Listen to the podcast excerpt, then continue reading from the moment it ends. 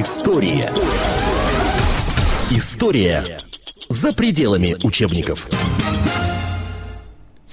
17 а, часов 10 минут, время московское. Вы слушаете радио «Комсомольская правда». Наш прямой эфир продолжается. У микрофона Антон Челшев. Очередной выпуск а, программы «История за пределами учебников». Я знаю, э, что многие наши читатели, так сказать, газеты, многие пользователи нашего интернет-сайта обратили внимание на материал, который появился еще больше месяца назад. Он был заглавлен вот так. «Рассекречены дневники Лаврентия Берии еще не всех врагов мы а, вскрыли. А, публикация вызвала огромное количество откликов. А, публикация, собственно, представляет, э, себя, представляет собой э, выдержку, а, ряд выдержек из этих самых рассекреченных дневников а, Лаврентия Берии. Вот сейчас а, очередной том а, этой документальной серии вышел в свет, и Сегодня мы поговорим э, с э, человеком, который, собственно, и готовил к публикации дневники Берии, историк, писатель Сергей Брискун-Кремлев. Сергей, здравствуйте. Добрый день. А почему э, вот это, почему это интересно? Почему мы должны это прочесть? И ну, нужно ли готовиться к чему-то удивительному? А, удастся ли, скажем, вот этой документальной прозе может быть, каким-то образом повлиять на а, тот образ Берии, который сложился в умах а, россиян сегодня, да и не только, наверное, россиян сегодняшних, потому что образ Берии, он по большому счету не менялся вот, со времен его низложения и казни до наших дней. Главный сталинский палач. Вот э, как раз, э, поскольку образ Берия сейчас, э, к моему удивлению, даже за последние годы в массовом сознании изменился мало – знакомство с его дневниками, с одной стороны, а с другой стороны, с моими объемными комментариями и примечаниями, поскольку они занимают по отношению к оригинальному тексту примерно 70%, не менее. Вот. Э, я надеюсь, позволит представить Берию э, в том э, виде, в каком он реально и существовал. То есть человеком очень интересным и крупным не только в государственном масштабе, но и интересным в человеческом отношении. А, ну, давайте, давайте, может быть, начнем а, вот эти, э, э, эти мифы а, развенчивать. Итак, Берия как э, руководитель э, НКВД и, собственно, до разделения и после разделения НКВД, Берия как э, вот, человек, отвечавший за репрессии, это вот первая такая позиция у нас будет. Вторая позиция может быть это Берия как человек, который на протяжении какого-то периода своей работы в спецслужбах, возглавлял внешнюю разведку и таким образом имел возможность, э, по, по сути, отвечал за получение информации о том, что происходит в Европе, о готовности, неготовности э, фашистской Германии начать войну с Советским Союзом. Да.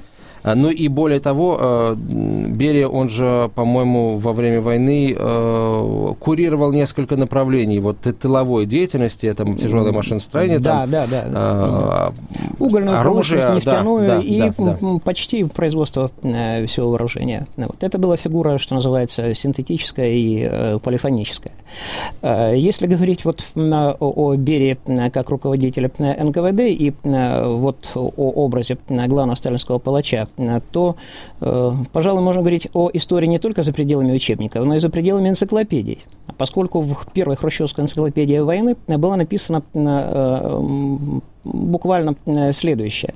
Э, э, враг народа Берия, избивая лучшие кадры Красной Армии, обескроил Красную Армию перед войной. Но, простите, в то время, когда проходили основные репрессии в РКК по ликвидации Загора Тухачевского, Берия еще руководил Грузией. Да, так точно, да, да, это, это, вот. это верно, это вот. все ежовские дела. Да, то есть даже энциклопедии, как мы видим, лгут. Если говорить о том, кто из руководителей НКВД а, руководил этим ведомством в период массовых репрессий, то это, безусловно, Ежов. Берия, когда сменил Ежова, а, произвел откат. Были освобождены по разным оценкам от 200 до 300 тысяч заключенных, в том числе, кстати, и Рокоссовский, и многие другие.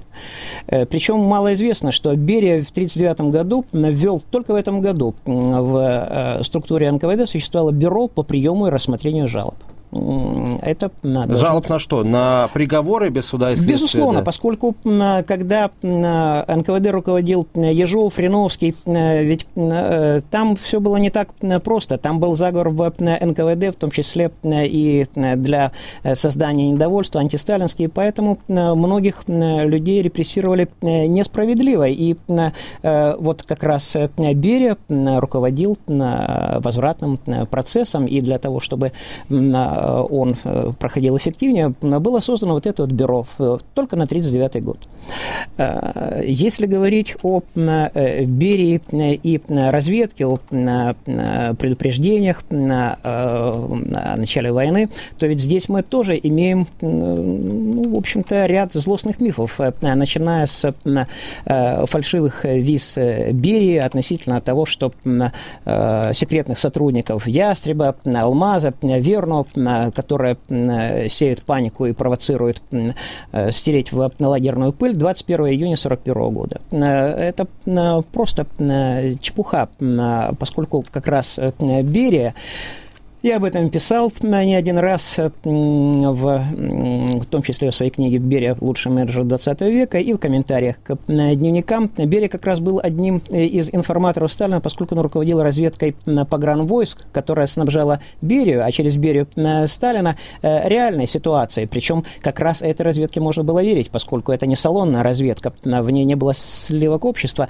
а, как я ее назвал, муравьиная разведка, которая э, состоит из машинисты, смазчики, все-таки э, мелкие э, хозяева, домохозяйки по ту сторону границы. И вот э, когда информация от такого большого количества источников стекается и затем обобщается, тут уже говорить о дезинформации не приходится. То есть Берия был компетентен здесь.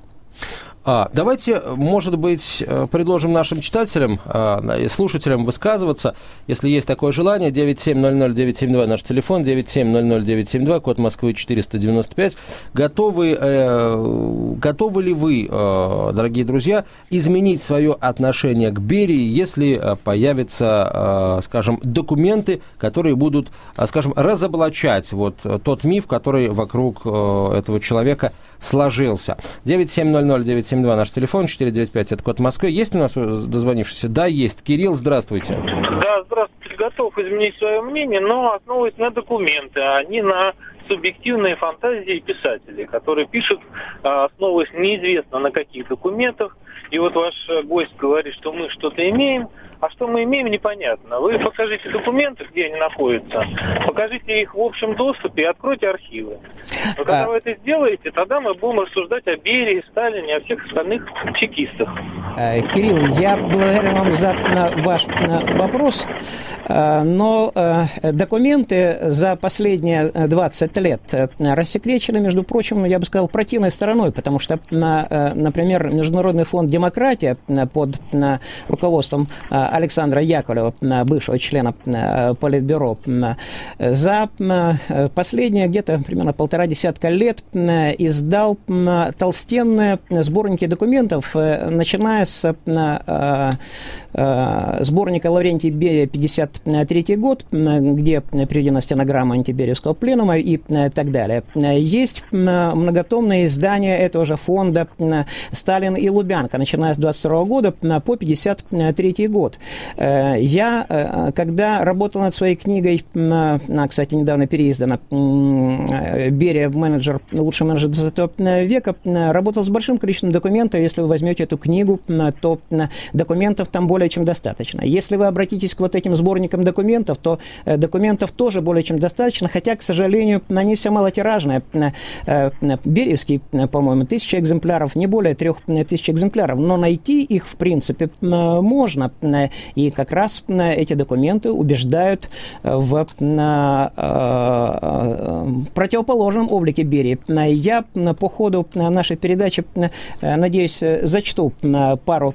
Фрагментов? Да. да из... Кирилл, а у меня вот к вам встречный вопрос. Да, ответить оппоненту. Я хочу увидеть подлинники, а не ваши копии, которые вы неизвестно как составили, и откуда вы взяли. Кирилл, вот подо... Кирилл, Кирилл, стоп, Кирилл, стоп. Да, в да, таком да, тоне вы будете разговаривать с членами своей Нет, семьи. Я понимаю. А, я это понимаю. раз. Стоп. А, вот скажите мне, вы сами, вот сами что сделали для того, чтобы а, получить ответы хотя бы на какие-то вопросы, которые смотрите, у вас в голове а, роятся? Мой дедушка был репрессирован. Я могу посмотреть только дедуш... дело моего дедушки.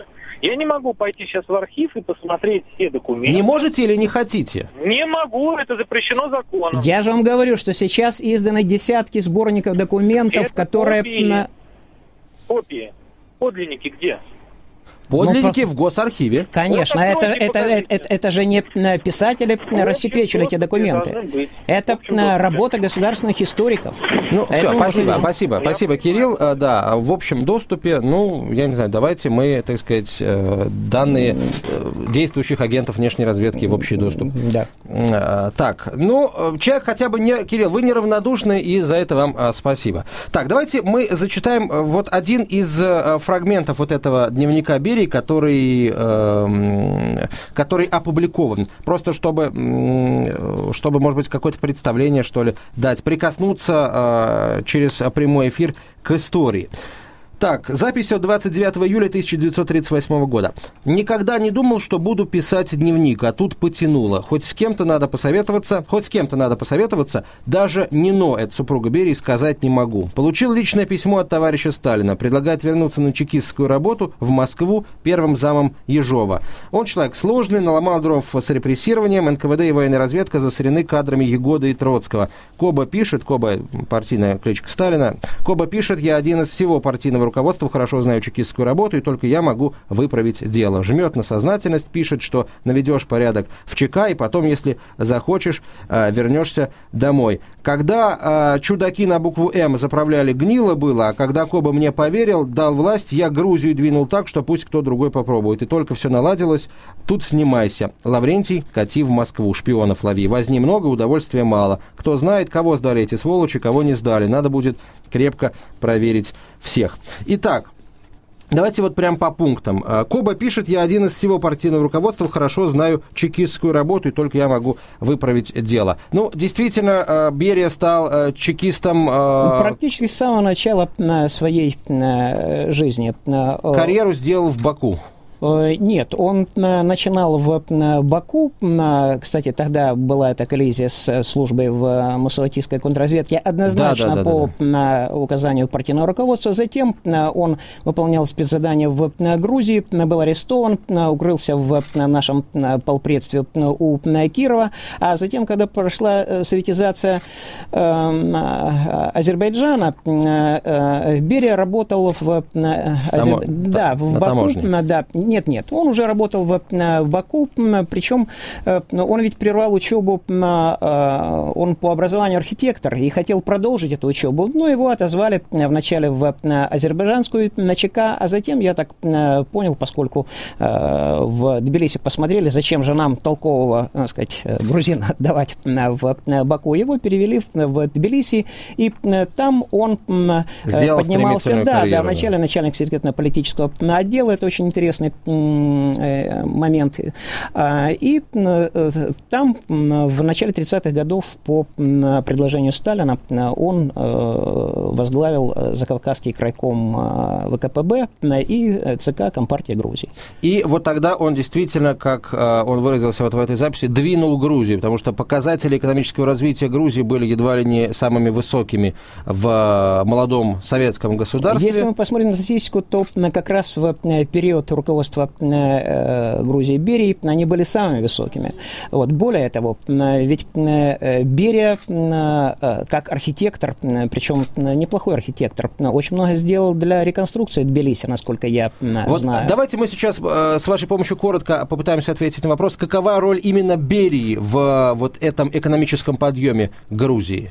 А, насколько можно судить по данным, по статистике, э, роль была выдающаяся, поскольку Берия действительно был великолепным менеджером, причем именно социалистического типа, который опирался на, на, на э, хорошие команды и на, на массы. И поэтому результаты, э, если смотреть по цифрам, просто поражающие. Угу. Ну и вот еще один момент. Это, к слову, о том, что он хорошо знает чекистскую работу. Открытые источники нам говорят о том, что еще в 2021 году э, Берию очень жестко критиковали э, в партии в Компартии Азербайджана и в чекистском руководстве Азербайджана за превышение полномочий и фальсификацию уголовных дел. Однако тогда вот серьезного наказания он избежал. Вот этот факт, он находит, по вашим данным, какие-либо подтверждения, чем тогда Берия прославился, в кавычках, или, может быть, это, так сказать, э, условно говоря, национальный вопрос, э, зачем, э, грузины говорят, зачем нам хорошего грузина да. давать, азербайджанцы говорят, зачем нам здесь грузин, у нас своих полно. Вот, давайте разберемся разберемся с этим. История. История за пределами учебников. 17.33 в Москве, Комсомольская правда, 97,2 FM. Города вещания мы приветствуем. Волгоград, Барнаул, Барнаул Владимир, Екатеринбург, Красноярск, Тверь, Тюмень. А, Волгоград я упомянул, да. А, продолжаем разговор о Берии. В гостях у нас историк-писатель Сергей Брискун Кремлев.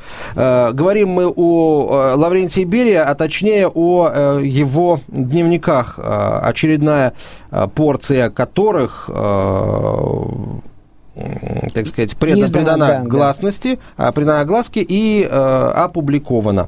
Э, наш гость готовил этот материал к публикации. Итак, Сергей, мы с вами остановились на вопросе о, э, так сказать, э, вот э, чекистских истоках Берии и вот э, тому самому, тому самому да. пунктику, который имел место в 2021 году, когда его, э, на него, что называется, э, накапали, на него накопали э, его коллеги э, в Баку, где он тогда работал, обвинили его уже тогда в фальсификации уголовных дел. Э, тогда было такое время, что фальсифицировать что-то на необходимости не было, дай бог разобраться с тем, что э, было на самом деле, во-первых. Во-вторых, естественно, Берия всегда и с самого начала имел врагов, э, как любой деятельный человек с высокой деловой потенцией. Поэтому на, на этой истории можно даже особенно не останавливаться. Э, Берия э, был очень опытным чекистом, и, кстати, генерал Судоплатов, э, известный боевик, вскоре после того, как вернулся после ликвидации Коновальца и беседовал с Берией уже в 30 где-то там девятом году, по вопросам Берии понял, что Берия прекрасно разбирается в разведывательной работе. То есть говорить о какой-то некомпетентности или недобросовестности Э, Берии в профессиональном отношении просто не приходится. Так, ну хорошо, тогда а, давайте, у нас не так много времени, а, давайте еще раз предложим нашим слушателям высказаться, готовы ли вы, друзья мои, изменить свое отношение к Лаврентию Берии, и что для этого должно произойти вот для вас, что вы должны увидеть, с кем вы должны поговорить. 9700-972, наш телефон, 495, код Москвы. Я бы хотел вот на каком документе остановить наше внимание. Итак, это, это указ э, об амнистии. Это нет, простите, нет, это, это, это было чуть позже. Это приказ номер 0068 под грифом «Совершенно секретно» о запрещении применения к арестованным каких-либо мер принуждения физического воздействия. Категорически запретить в органах МВД применение к арестованным каких-либо мер принуждения и физического воздействия в производстве следствия строго соблюдать нормы Уголовно-процессуального кодекса, ликвидировать в Лефортовской и внутренних тюрьмах а, организованное руководством бывшего МГБ помещение для применения а, пыток, а, орудия орудия пыток уничтожить. Ну, я не точно по тексту, да, но да. времени нет. Ну, и ознакомить с настоящим приказом весь э, оперсостав э, органов МВД и, э, значит, предупредить, что впредь за нарушение законности будут привлекаться к строжайшей ответственности. Не только сами так сказать, вот э, да, да, люди, да. совершившие, но и, и их руководители. Это, э, этот документ подписал Берия в 1953 году практически сразу. Ну, там... После через, смерти да, Сталина. Через да. несколько там недель буквально да, после смерти после Сталина. Воз, да, и, и возврат в МВД. И, и что, э, что сие означает? А, что а, Берия, которого мы считаем, так сказать, главным сталинским палачом, как только возвращается в МГБ, а, издает приказ о, о запрете пыток и вообще так сказать, по сути, такой антирепрессивный, наверное, э, указ. Э, либо это, либо, может быть, э, это, знаете, такая солома, которую Берия подстилает, предвидя свой конфликт с силами, которые ему не были, что называется, дружественными. Ведь Берия очень здорово возвысился после того, как, собственно, атомную бомбу-то создали, в 49 году успешно взорвали. Берия вот тогда-то, после этого, наверное, стал действительно номером два, однозначно и бесповоротно номером два в Советском Союзе Простите, после я Сталина. сразу уточню. Да, да. Номером два Берия стал уже формально в 1944 году, когда он, ну, по крайней мере, 2-3, когда он стал заместителем председателя Государственного комитета обороны, о чем очень часто сейчас просто не упоминают. Э, с начала он войны... ведь тоже маршалом, по-моему, стал в 1945 году, да? Опять-таки, он не стал маршалом. Ну, там Берия звание генер... поменяли, да, да. Да, конечно. Он был генеральным комиссаром комиссаром госбезопасности, а это было звание равнозначное. Да, да, когда ввели общевойсковую, он просто получил маршальское, маршальское звание, э, как комиссара госбезопасности получили генеральские погоны. Вот. Э, э, но Берия Э, это фигура номер два э, войны в, скажем так, выигранной в тылу. Вот. Поскольку э, Берия, и это не чьи-то мнения, это, в общем-то, оценки, приводимые даже авторами предисловия и комментариев к упомянутому мной сборнику Международного фонда «Демократия». Берия отвечал за производство и авиационной техники во многом, хотя курировал Маленков. За Э, танки, и тому есть э, много свидетельств, э, за вооружение. И, собственно говоря, в 1943 году он получил за производство да, вооружений. Сергей, да. давайте, с вашего позволения, вот к этому указу номер 0068, да, нет, что это, это, это было? Не, это никакая не соломка. Дело в том, что предыдущий министр Игнатьев, в общем-то, наломал много дров, он был некомпетентен, достаточно типичный портократ. И как раз при Игнатьеве, поскольку известно, применение физических мер воздействия – это крайняя мера, и она возможна тогда, когда ну, надо рассматривать, скажем так, заговоры, когда нет каких-то документальных свидетельств, и в форс-мажорных обстоятельствах. Э, в 40-е годы, в начале 50-х, когда Игнатьев был министром, в этом необходимости не было никакой, и некомпетентность вот в том числе компенсировалась вот такими вот действиями игнатьевцев. Берия, вернувшись в МВД э, просто э, стал восстанавливать профессионализм. Вот э, прежде всего смысл этого. Так, давайте сейчас Прекрасно. многоточие и э, слово слушателям. Роман, здравствуйте. Алло, здравствуйте. Я вот помню, как этот профессионал раскаленную спицу в ухо засовывал в свое время. Вот этот добрый, эффективный менеджер. Вот ваш гость... Кому, кому, кому, Роман, а, кому? Одному из грузинских э, партийных деятелей. Я хочу сказать, ваш гость занимается неблагодарным делом. Есть такая пословица русская. Черного кобеля не отмоешь до бела. И любые попытки это сделать бессмысленны. Берия навсегда останется самым чудовищным палачом сталинской эпохи. Потому что, вот скажем, Егода, Ежов. Чисто формально при Ежове, может быть, больше было репрессированных, но это Достоевский еще писал. Они были палачи по службе, они попали на эти должности случайно. Берия был палачом по призванию, понимаете? Он э, долго добивался этой должности, он любил, чтобы его боялись, он лично пытал. Да, Роман, а вы это вот вы эти знания а где э, черпали? Я а хотел... Да, это знание во всей литературе исторической. То есть угу, вот но... не таких, как ваш гость. Еще оправдайте Басаева, Чикатило. Ой, Роман, тоже... Роман, Роман, вы путаете, простите, путаете кислое с пресным, уж извините. Безусловно. А, вот. Я хотел спросить, э, Роман, сколько вам лет? Я думаю, не так уж много. Нет уже Романа. Нет а, уже, нету. Да. Давайте Николай Иванович послушаем. Николай Иванович, здравствуйте сразу. Э, сразу давайте эмоции, так сказать, отбросим. И э, вот э, с горячим сердцем и холодными руками. И радио убавьте, пожалуйста. У меня два вопроса. Да. Значит, во-первых, каковы отношения были Лаврентия Павловича со Сталиным после 19-го съезда и до ухода Сталина? И так. какие действительные причины руководили Никитой который, собственно говоря, с Берия обошелся именно по-палачески.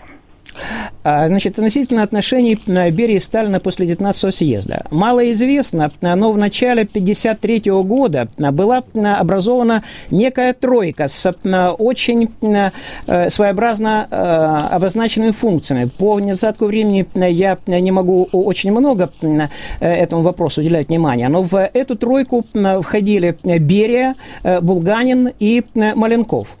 А, последние люди, которые э, вышли из кремлевского кабинета Сталина, э, если не ошибаюсь, 17 февраля 1953 года, это как раз была вот, вот эта тройка. И я думаю, что уже этот факт о чем-то говорит. А теперь по, по, Что касается по Хрущева, да, вот, то Хрущев, э, как я себе представляю, был в сталинской команде единственным интриганом, но весьма ловким.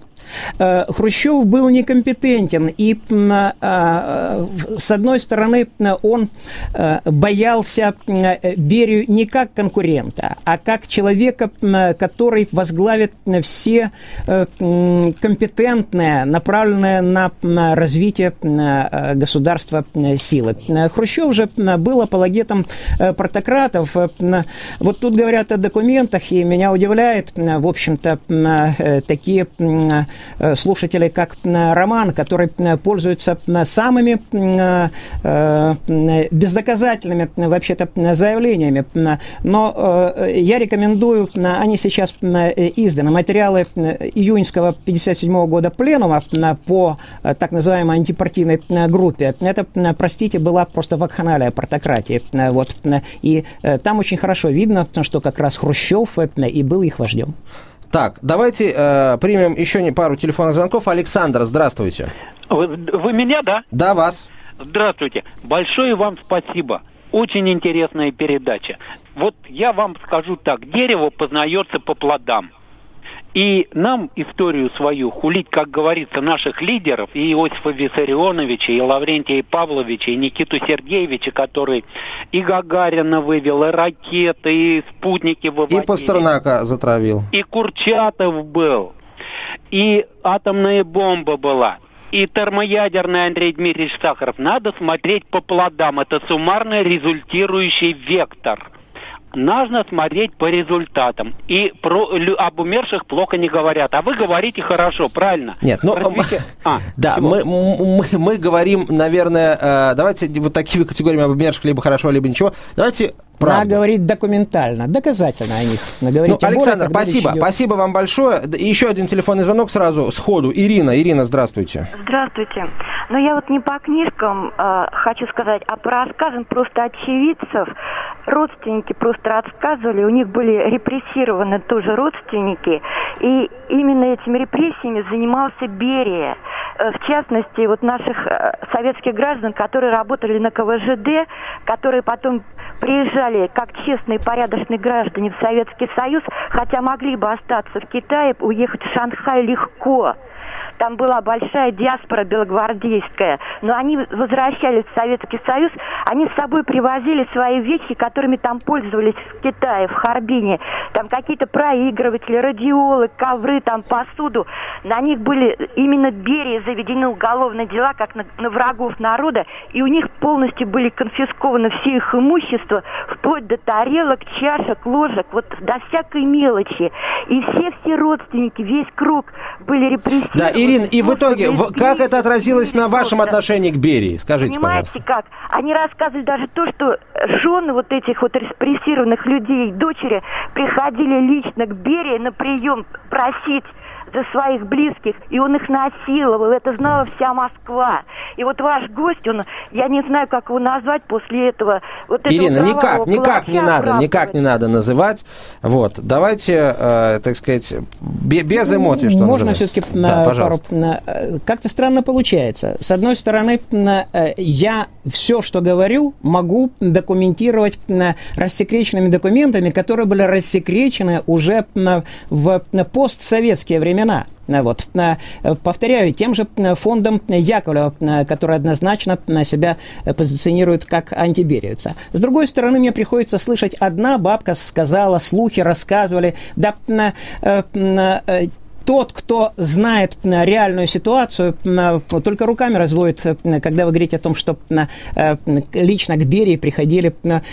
Берия просто не имел возможности по своей загрузке разбирать такие вопросы лично. Он встречался только с вдовой Бухарина. И, между прочим, это отдельный разговор.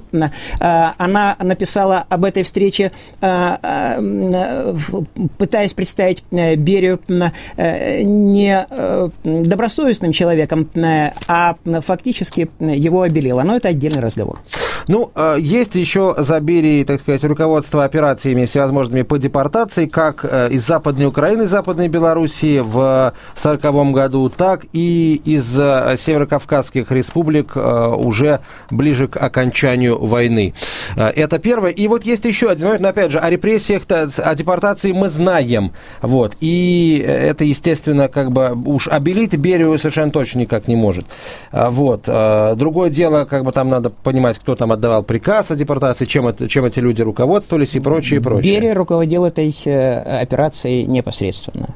Вот, то есть ответственность за эту операцию, в общем-то, на Берии. Но и здесь ведь все не так просто. Давайте не забудем, когда это, во-первых, проводилось, а во-вторых, э, кого отселяли. Вот, отселяли э, тех людей, которые сотрудничали с э, немцами. Э, по тем временам я не думаю, что абсолютное большинство населения страны к этой акции относилось отрицательно. Но я хотел бы вот здесь привести извлечение из документа 49 года. Начальник Саровского ядерного центра Зернов, тогда КБ-11 называлось, пишет начальнику ПГУ У нас меньше минуты, да. Да. О криминальной обстановке на объекте. Значит, на, э, на объекте собралось достаточно много освобожденных заключенных. И Зернов пишет, среди освобожденных из лагерей теперь свободно проживающих в поселке много хулиганства, воровства, грабежей были случаи убийств. Несколько краж и ограблений бывшими заключенными было совершено у работников объекта. В общественных местах постоянно толпы бывших заключенных, научно-инженерно-технические так, работники И причем объекта. здесь Берия? Давайте, у нас времени очень-очень мало. При, то, при том, что, как видите, в общем-то, контингент ГУЛАГа Прага был далеко не ангельский, и э, это показывает Ну, опять документы. же, лагерей вот много, этим... а документ вот э, такого рода один. Есть еще один, а, одна история, вот 35-й год, есть э, сведения о том, что Берия выпустил чужую книгу под своим именем, а сам автор этой книги был репрессирован. Книга «История за пределами учебников».